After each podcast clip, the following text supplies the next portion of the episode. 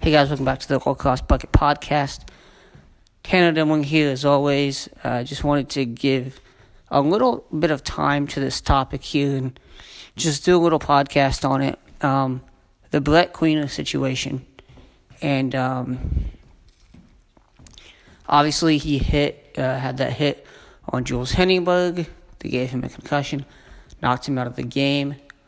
Um, and Queener was given a one game suspension and will uh, ha- or has appealed that suspension. He's also been given a fine by the PLL as well.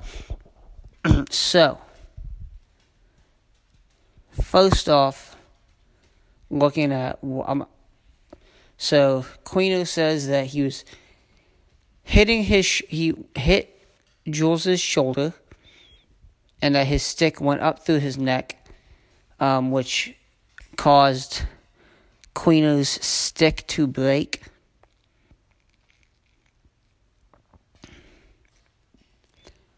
And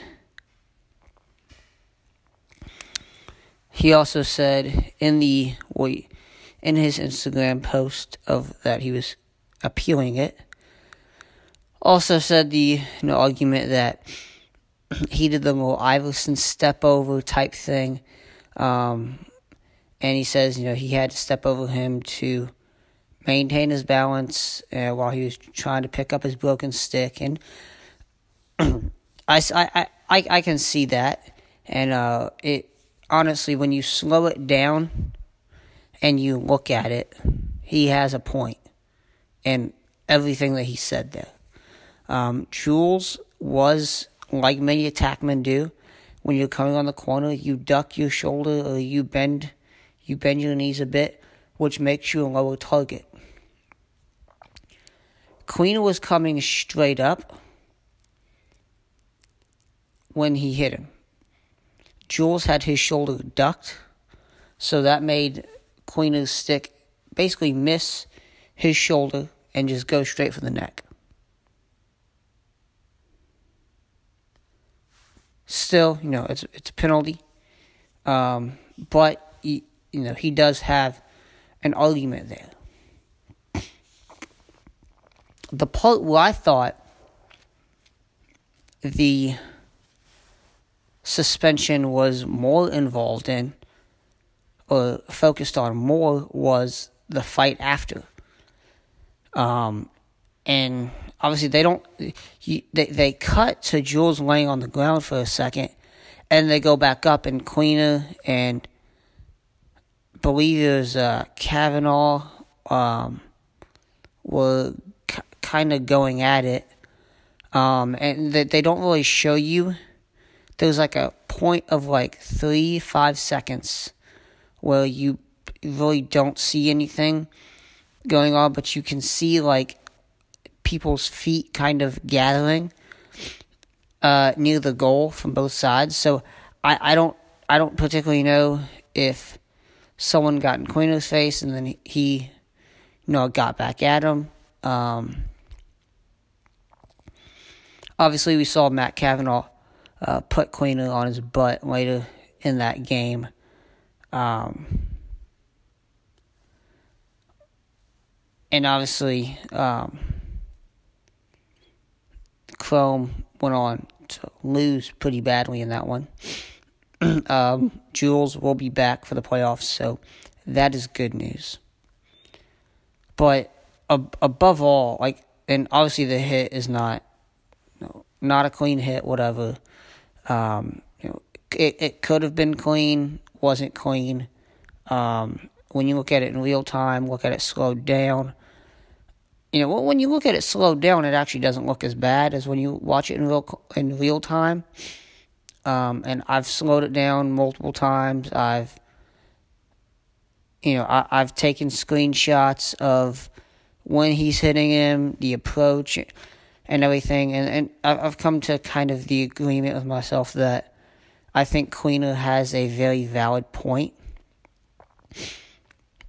And I think what his appeal mostly is about is there are hits and things that have happened this season in the PLL that would warrant a similar punishment, but he's the first player to be suspended in the PLL. I think that, and I mean, I know that if Heningburg would not have gotten a concussion or gotten hurt on this play, I don't think that Queener would be suspended. I think that had a lot to do with the the advisory board's decision to suspend him. And obviously, you know, Josh Josh Sims, the head of lacrosse at the PLL, he, you know, I I assume he's looking at this. Uh, he was the one mainly looking at this, as well as the advisory board, um, which is headed by uh, Hofstra head coach Seth Tierney. Paul Carcaterra is also on that on that board. Um, so I mean, Queener has a point with what he said, and also nothing was done about other things. So why was it done about this one? And I mean, understandably, the injury, and I, you know, even Queener understands that, right? You know, there was an injury. That's why he was suspended. But his appeal, if you look at it from this point of view, is actually very good for professional lacrosse. It's actually good for the PLL, and it's good for the future. Because when you look at him appealing and saying, okay, he got this suspension, he got fined, he's appealing it, and then you have people coming like, oh my gosh, I hate Queener now. You know, he's an idiot, he's a jerk. You know, get him out of the league. Um, you know, eject, you know, eject him, ban him from playing lacrosse again. I'm like, come on, guys, come on. It, it it's simply a bang bang play. Made it a m- mistake was made on it. Obviously, uh, he went too high, and yeah, should have been a penalty. He got penalty minutes, and you know I I I support the suspension, but I think what people are missing out on is he's the only one that's been suspended at all this season. Queener appealing this is really bringing to the forefront the issue of the inconsistency in the first year of the PLL in terms of punishment, in terms of penalties.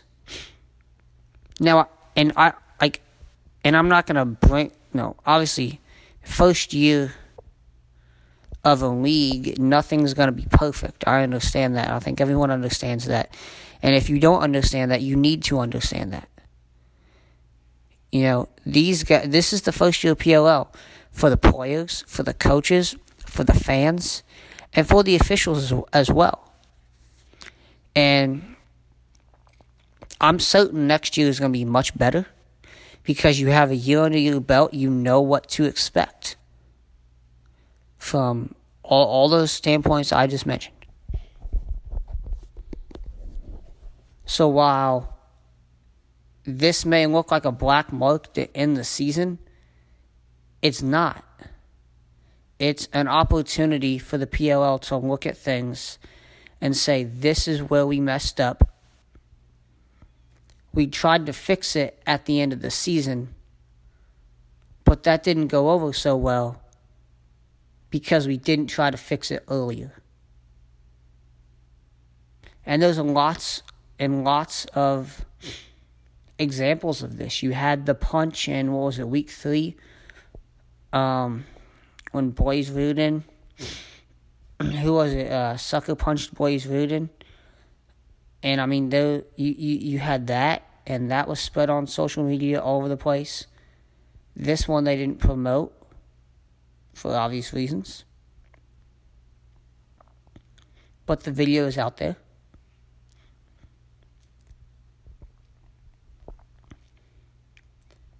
There are things in the PLL that need to be addressed, and by nature of Queener appealing this suspension, I believe, is addressing these issues. And it, it in, in turn, it's going to make the league better. And also, it gives more more of a professional sense to professional field lacrosse. We've seen guys hold out going to training camp, and we've seen guys appeal suspensions. Actually, every suspension in the NLL gets appealed by the PLPA,